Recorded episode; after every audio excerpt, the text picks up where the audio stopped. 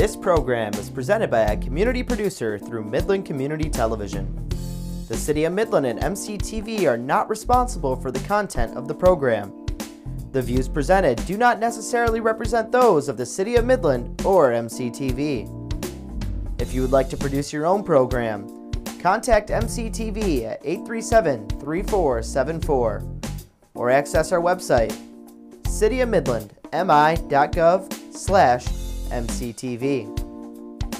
We hope you enjoy the following presentation.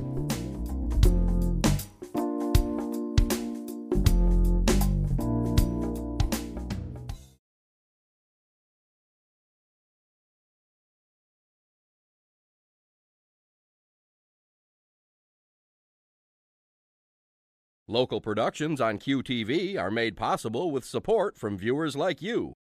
Thank you. Welcome to our innovative edition of Junia Doan's The Spark. This is a four-part series about life on the Mississippi River as I experienced it. I hope you'll enjoy following me on my adventure.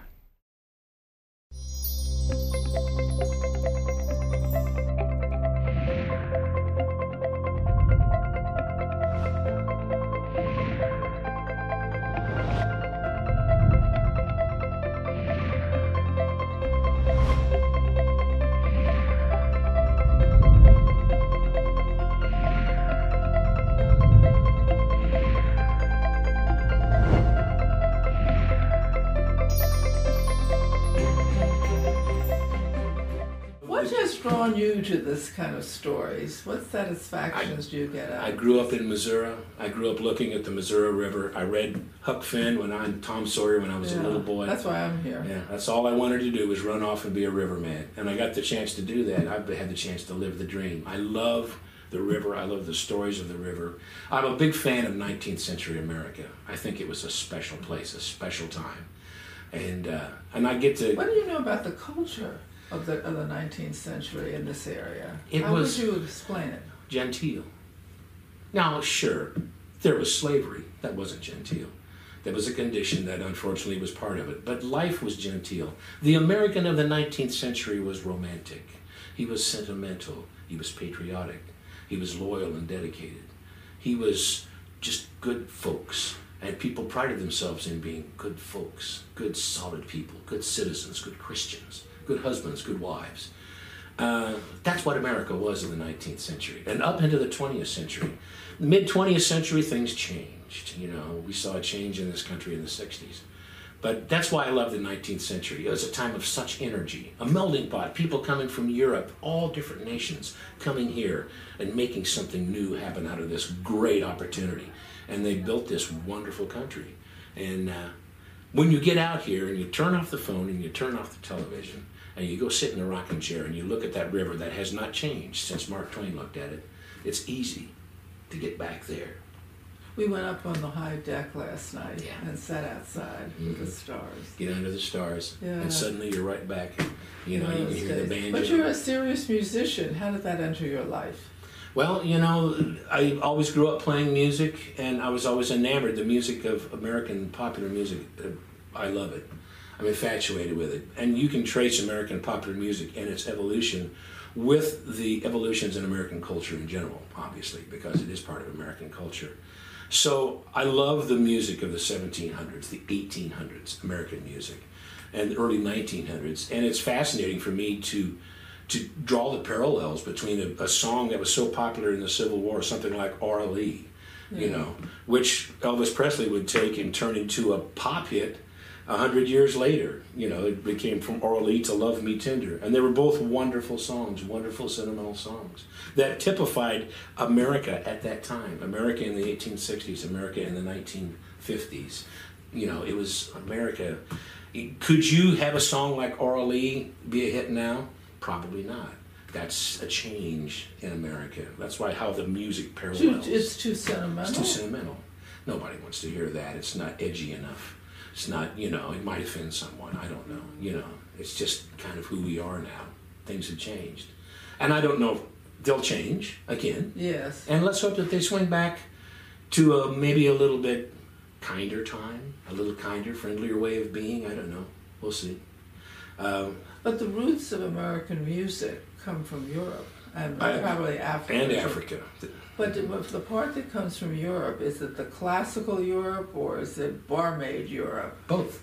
It's both. The music that we know as Appalachian music, well, we call roots music, they call Americana music, they call bluegrass, folk music, mountain music, whatever you want to call it, has direct ties to French, I mean, I'm sorry, to Irish and Scottish and English folk music. The same songs that they were singing in the Highlands of Scotland, they were singing in the mountains of Appalachia because those people moved to the mountains of Appalachia, oh. but then they were isolated from outside. So there's great stories about musicologists going and finding these guys up in the mountains in, you know, in West Virginia singing Barbara Allen, which is, you know, this great old English folk song. And it's exactly the same Barbara Allen with the same old English verbiage that it's had in England in the sixteen hundreds. You know, it was a direct pickup that had not changed because it stayed in the mountains and it wasn't interfered with.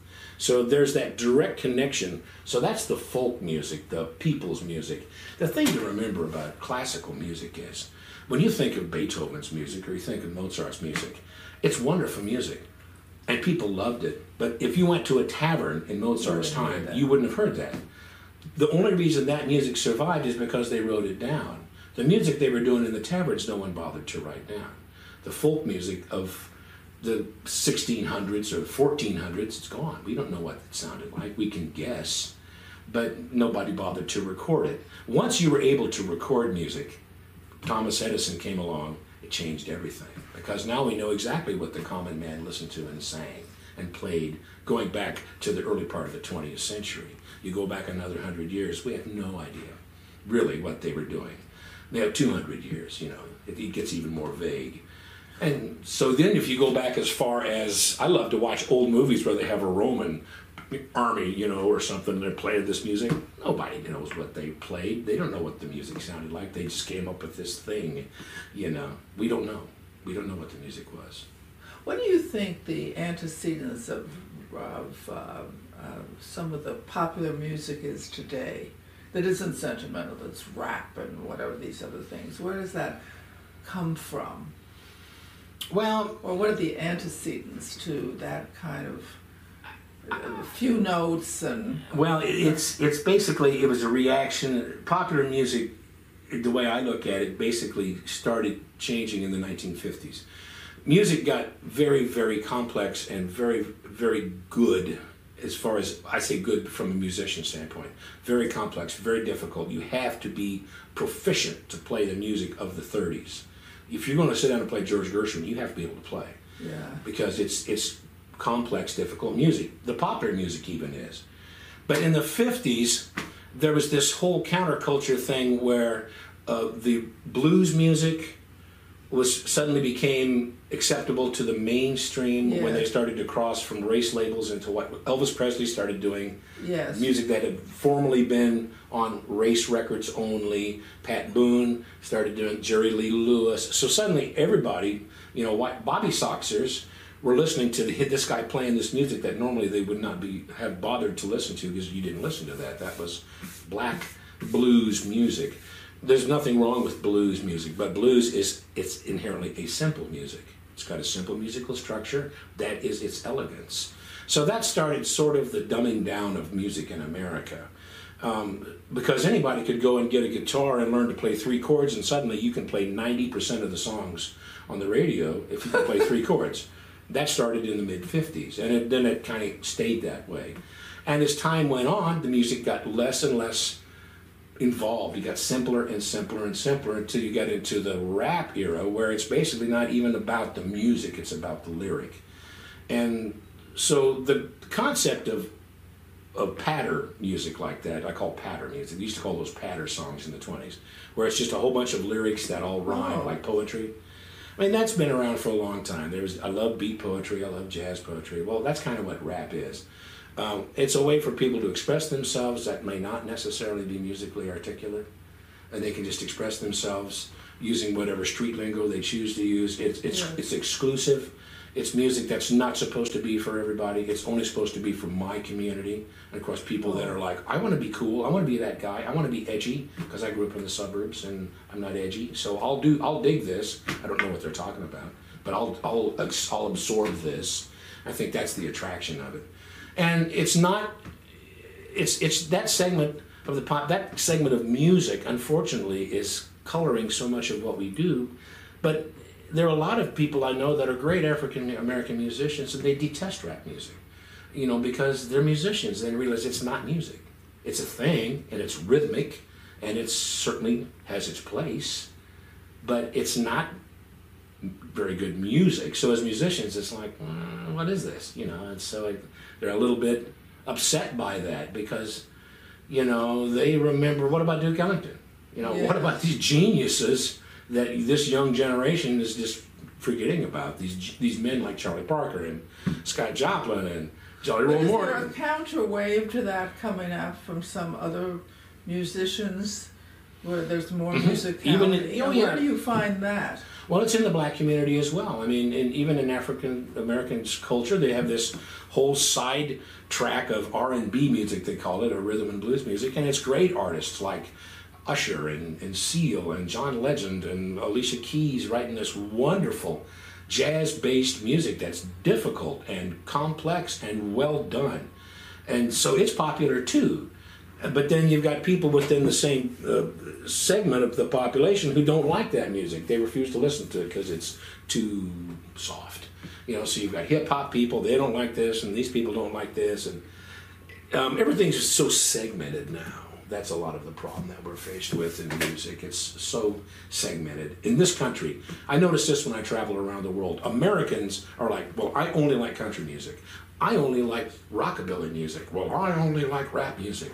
If you go to Europe and you play music, it doesn't matter what it is, they love it all. Classical music, hip-hop music, jazz, Dixieland, they accept all music. And New Orleanians are good that way, because I think they're a little bit more like a European city. They accept almost all kinds of music. But if I went to my hometown, Kansas City, and you go into a country bar and you try and play jazz, you'd probably get thrown out. You go into a jazz place and try and play a country tune, the same thing would happen. As a, as a student as well as a practitioner of music, can you help me understand the role of women? It's, it used to be the women in the thirties, forties, in, in, in the tunes were celebrated and yearned for, and you earn.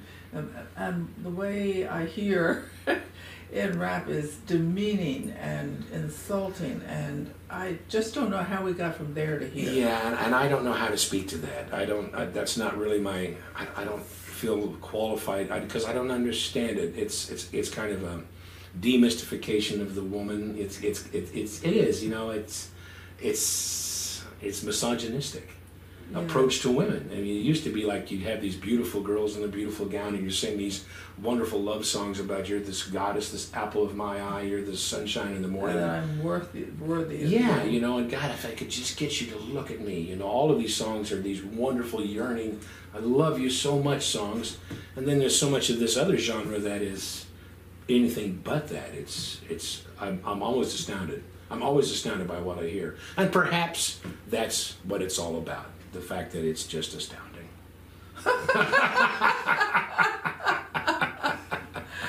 So thank you, Tom. uh, I'm, I'm going to close out this session, even though I just really don't want to do this, so I'm going to close it out, and then we're going to continue again if our if we have the ability to do things.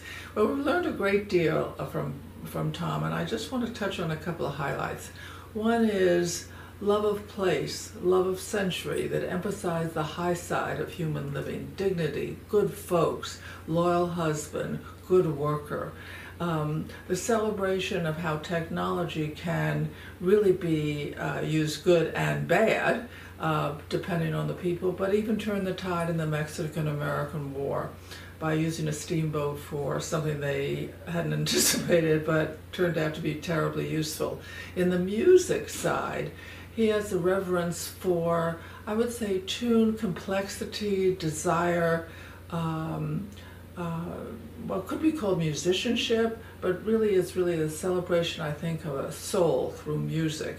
And it's a little bit harder to attain when you have three chords and, you know, that kind of covers things. So when you go about your life, see if you can have some complexity. See if you can have something that makes you good folk, something you strive to learn that has respect and admiration for other people. And remember, do something kind for someone you know and someone you don't know today and tomorrow and thereafter. It will make a difference. And thank you again for tuning in. We'll see you the very next time. Thank you, Tom. Thank you. This concludes our Mississippi adventure with Thomas Hook, who talked about music from the area. And now we will continue with Scott Seberger, who will discuss music in the local area as well as on the Mississippi. With me is Scott Seberger, a local historian who has a great interest in music. So welcome, Scott. So nice to be here. And uh, there is um, a performer who performed on some of the riverboats who later made a, a huge career. And I wondered if you'd speak about him. His name is Louis Armstrong. One of the most iconic jazz performers uh, in the world of all time. If you look at the river, Uh, it was four thousand miles long. There was a lot of activity on that river, and there were showboats literally created for the river.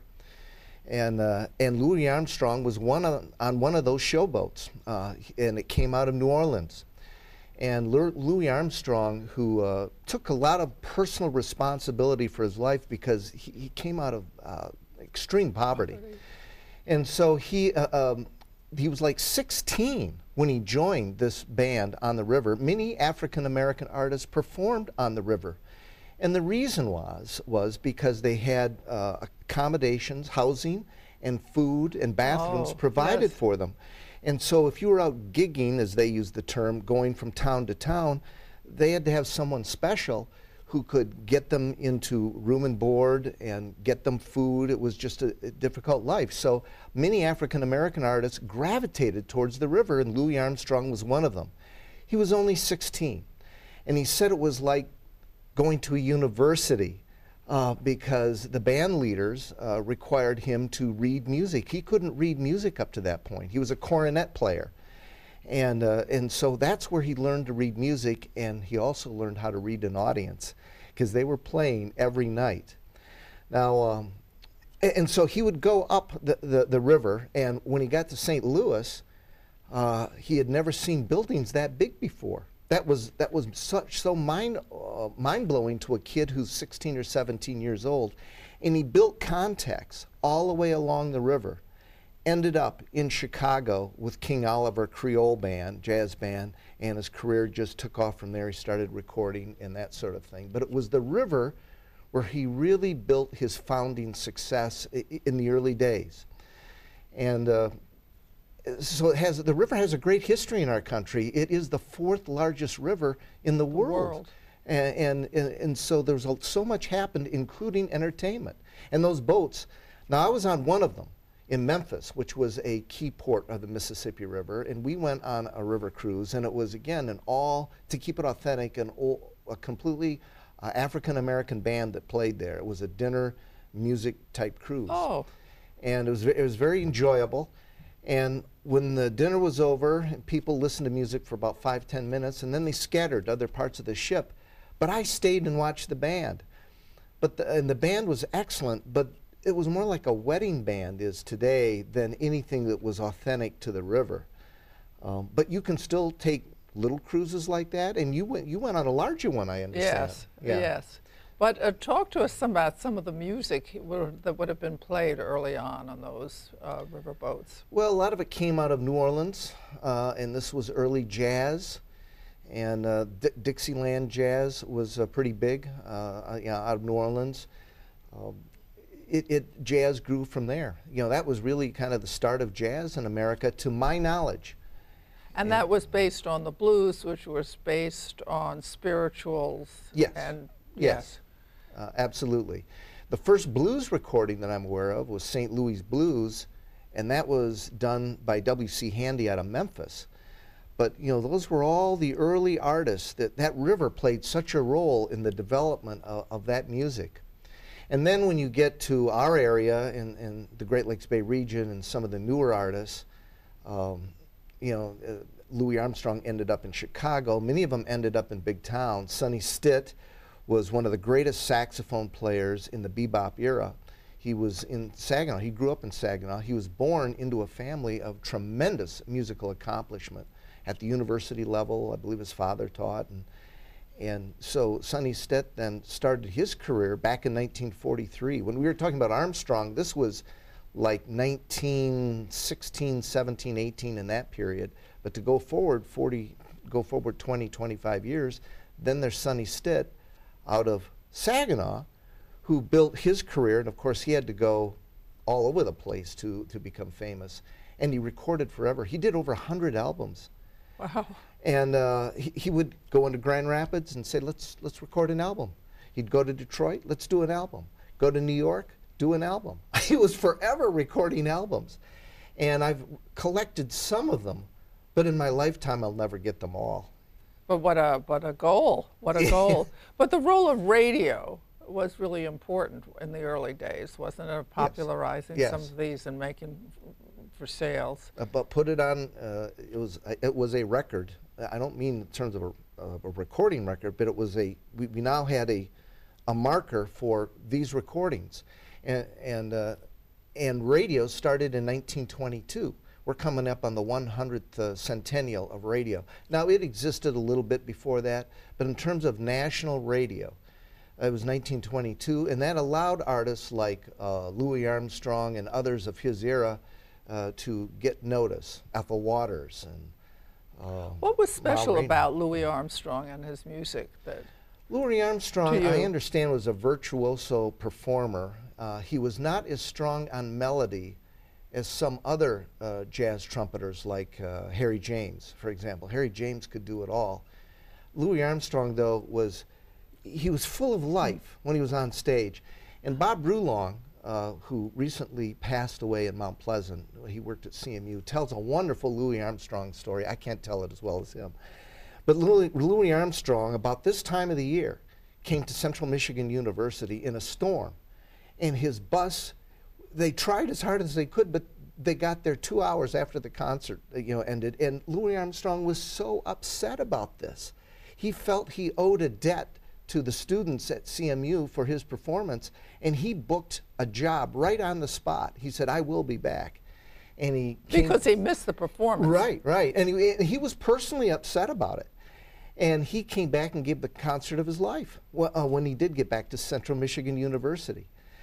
Uh, I never got to see him um, perform. Uh, he, I think he lived into the early seventies. He did not live that long. Uh, no. I think he died at sixty-eight or something. Too young. Too young. Yeah. And so talented. Yes, really. Yeah, very amazing. Talented. But he was a great, sh in, addition, in addition to being a great musician, as you asked, he was also a great showman. He was a great performer. He was very engaging. And uh, the audience loved him. And uh, you were talking before the show about the importance of vocals in the fifties. Yes. Yeah. Well, I thought that was the, the great decade of vocalists. Uh, before that was big band era, and the vocalist would come out for a song and then disappear behind the wings. In the nineteen fifties, uh, Mario Lanza, Doris Day, um, oh, I mean, uh, Eddie Fisher, uh, the, the groups, the Four Lads, the Four Aces. I met the Four Aces. Oh, all, did you? All yeah. Original members of the Four Aces performing at Matrix Midland, I believe, in the nineteen seventies. Yes. And, uh, and it was thrilling to see those groups, the Four Aces, Four Lads, and the rest, performing. They were at the end of their career, but they still gave it their best. They're all. So that, to me, that was a great decade of vocalists, including Elvis Presley, including Nat King Cole, Diana Washington. These were all tremendous performers, uh, Ella Fitzgerald. Did Elvis Presley affect music so much? We went to his home, to Graceland, last summer, mm-hmm. and there's a whole building devoted to uh, people, uh, prominent singers, who yes. say, I owe my career, in essence, to Elvis Presley. I would never have had the career. What did they mean? What, what did well, he contribute? Bruce Springsteen in uh, the Rock and Roll Hall of Fame. Now, we're talking about the rock and roll realm. I'm not talking about jazz and other realms, but uh, Bruce Springsteen in a speech said, Elvis Presley freed the body and uh, Bob Dylan freed the mind. And to give you an example, we're coming up on the sixtieth anniversary of the, the term, the day the music died, when Buddy Holly was in a terrible plane crash with yes. Big Bopper and, and um, who else, um, a couple of one or two others. And all of those artists who were from Texas, these were all Texas performers, were affected by Elvis Presley when he came through in the Louisiana Hayride in nineteen fifty-five. They barnstormed all of Texas. And Buddy Holly is a good example, a brilliant musician who was doing bluegrass music. And then he saw Elvis and said, oh my God. And to use Glenn Campbell's terminology, Elvis Presley was an electrifying performer. Yes. And yes, I and uh, he, and so that Buddy Holly, yeah, Buddy Holly changed on the spot. And uh, you know, before so many male singers would come up, they they were in their tuxes and they would sing their song, and, and they would do a beautiful job. Where Presley was moving all over the place, he just moved to the music because he grew up in the uh, in a world of hearing the black spiritual spirituals and the rhythm and blues and blues music. That's what he grew up with, and and that's that was just innately how he acted. So that that was his that was his impact. He did change music and fashion too. He had quite an impact on fashion. Um, he had a compelling presence. Yeah, he came from such incredible poverty, like Louis Armstrong, just extraordinary pro poverty, and uh, but he was a deeply spiritual person himself, and I think he was he was one of these performers that just burned himself right out. You know, he was he was he gave so much, he performed so much, uh, there was nothing left at the end. That was kind of my take. Other people would might disagree. Oh my goodness, what a way to end this wonderful program. Oh, I'm sorry, we're ending. To contact Junia, send her an email at junia doans the spark at gmail dot com. For more information, program schedules, and news about future guests, go to w w w dot junia doan the spark dot com. Thank you for joining us. See you next time on Junia Doan's The Spark.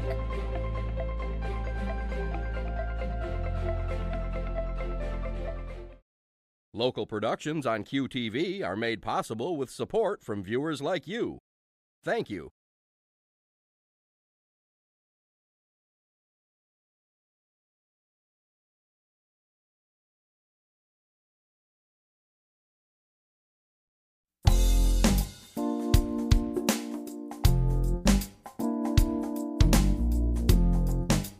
This program is presented by a community producer through Midland Community Television. The City of Midland and M C T V are not responsible for the content of the program. The views presented do not necessarily represent those of the City of Midland or M C T V. If you would like to produce your own program, contact M C T V at eight three seven, three four seven four or access our website, city of midland m i dot gov slash M C T V.